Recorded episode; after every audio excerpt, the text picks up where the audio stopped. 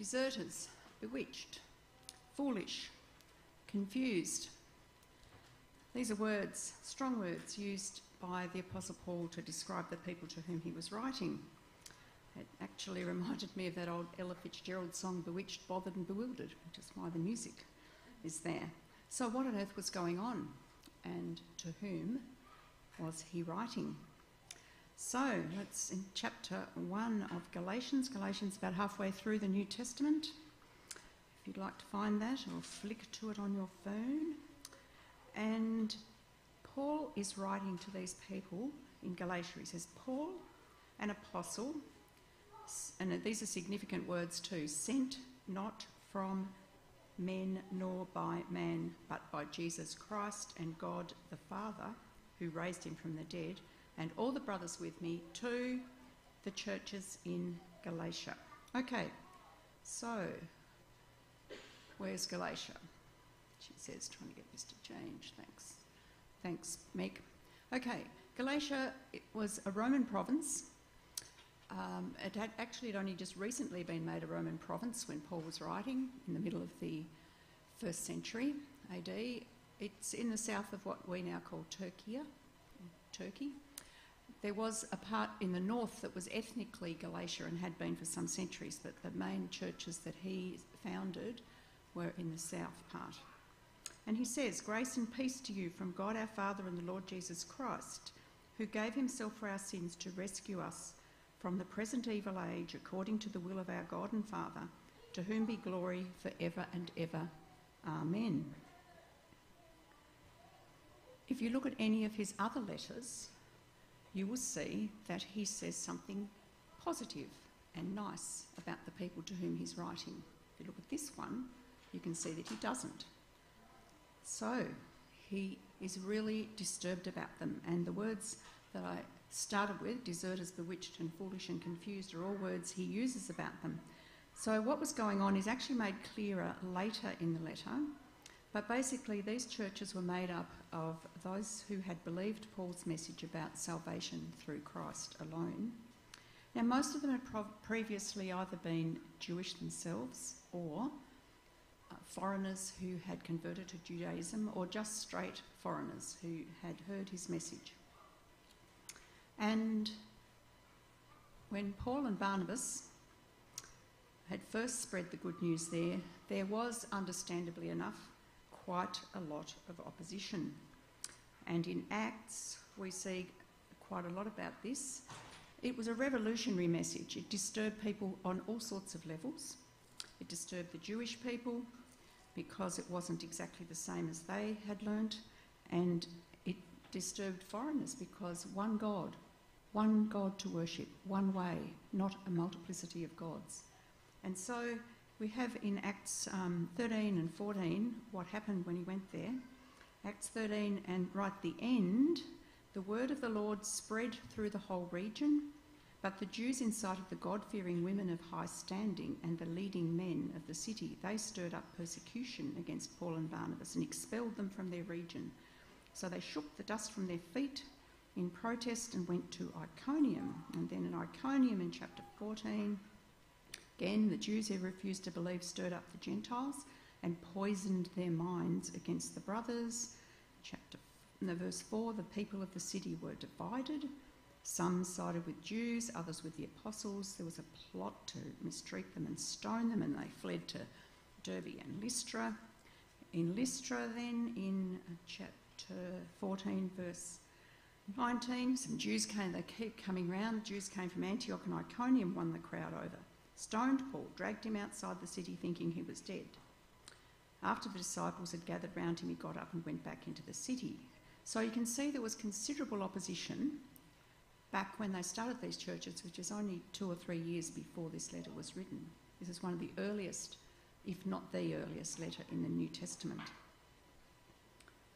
Next.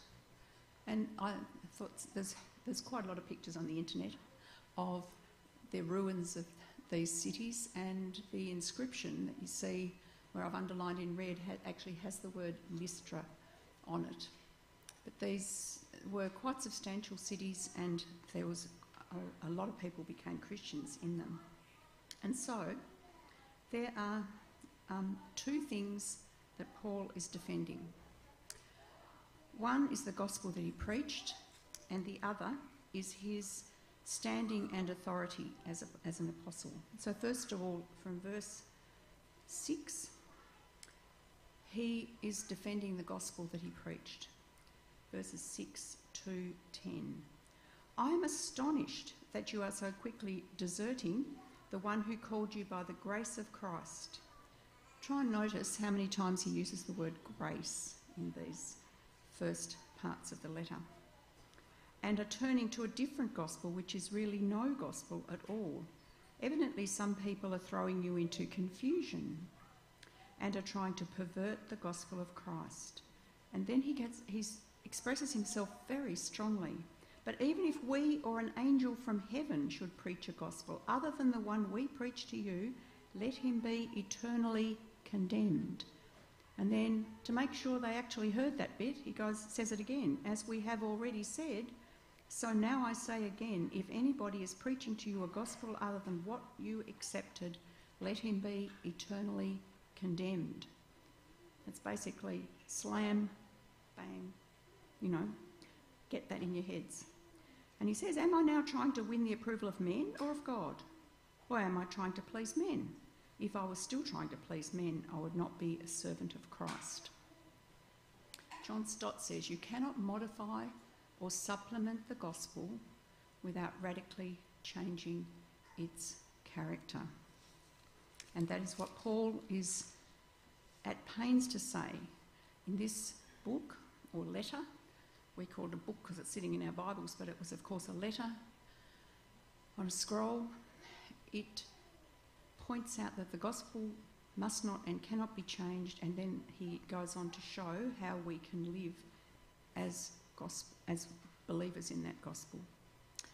So then he tackles them about his authority. He's an apostle, not an impostor. Note in very, very first thing he says in verse 1 Paul, an apostle not sent from man or by man, but by God. So, verse 11, he says, I want you to know, brothers, that the gospel I preached is not something that man made up.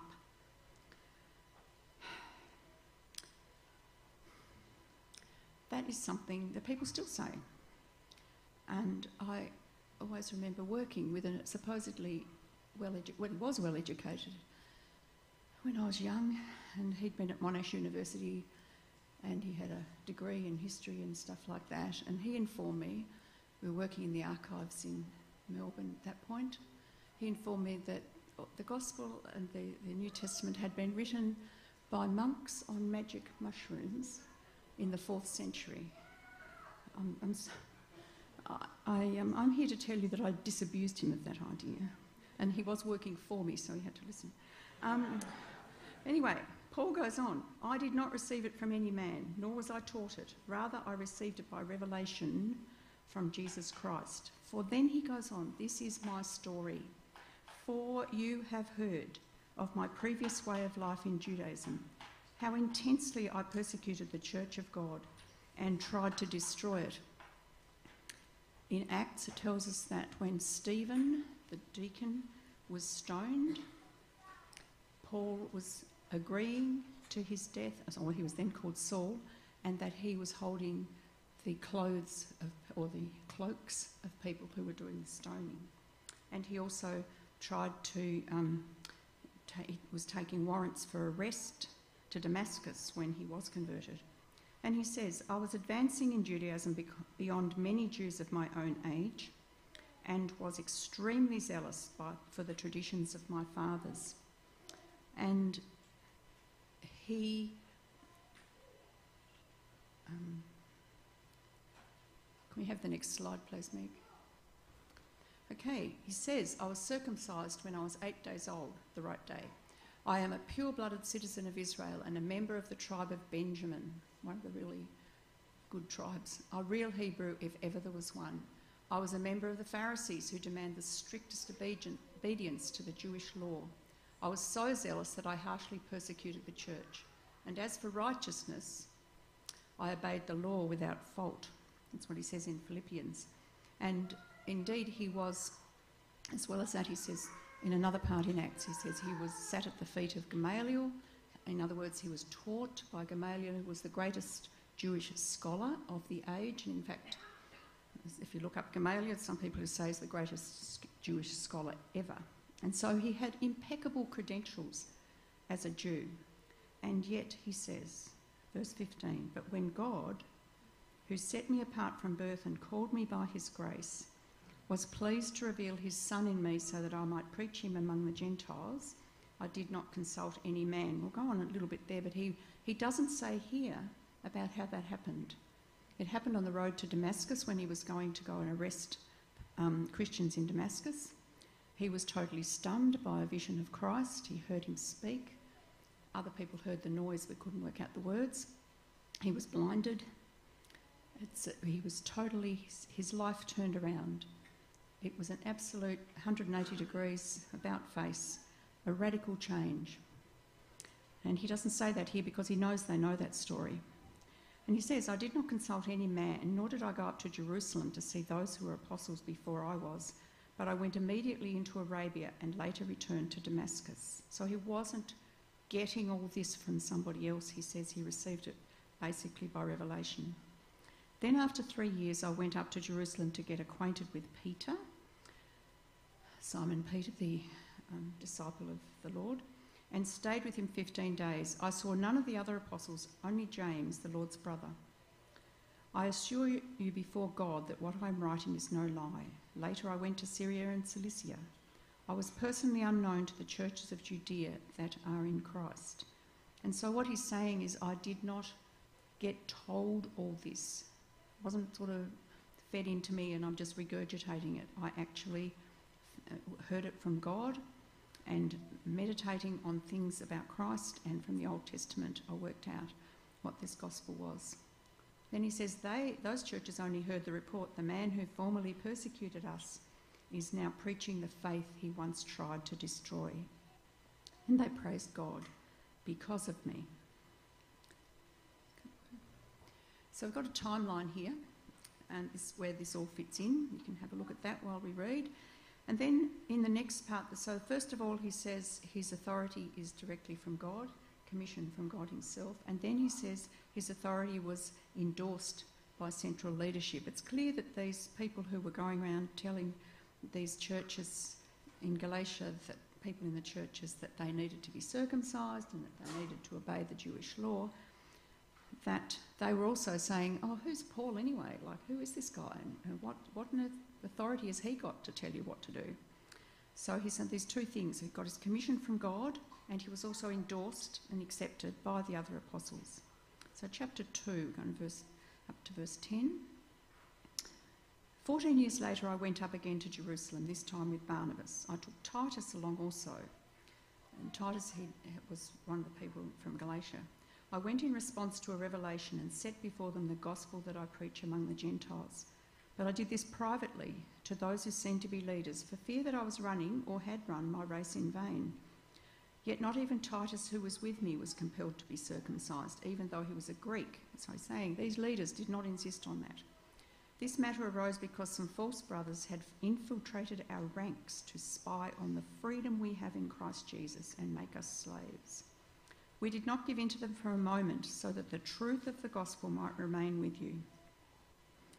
As for those who seem to be important, whatever they were makes no difference to me, God does not judge by external appearance. Those men added nothing to my message, added nothing to my message. On the contrary, they saw that I had been entrusted with the task of preaching the gospel to the Gentiles, just as Peter had been to the Jews. For God, who was at work in the ministry of Peter as an apostle to the Jews, was also at work in my ministry as an apostle to the Gentiles. James, Peter, and John, those reputed to be pillars, gave me and Barnabas the right hand of fellowship when they recognised the grace given to me.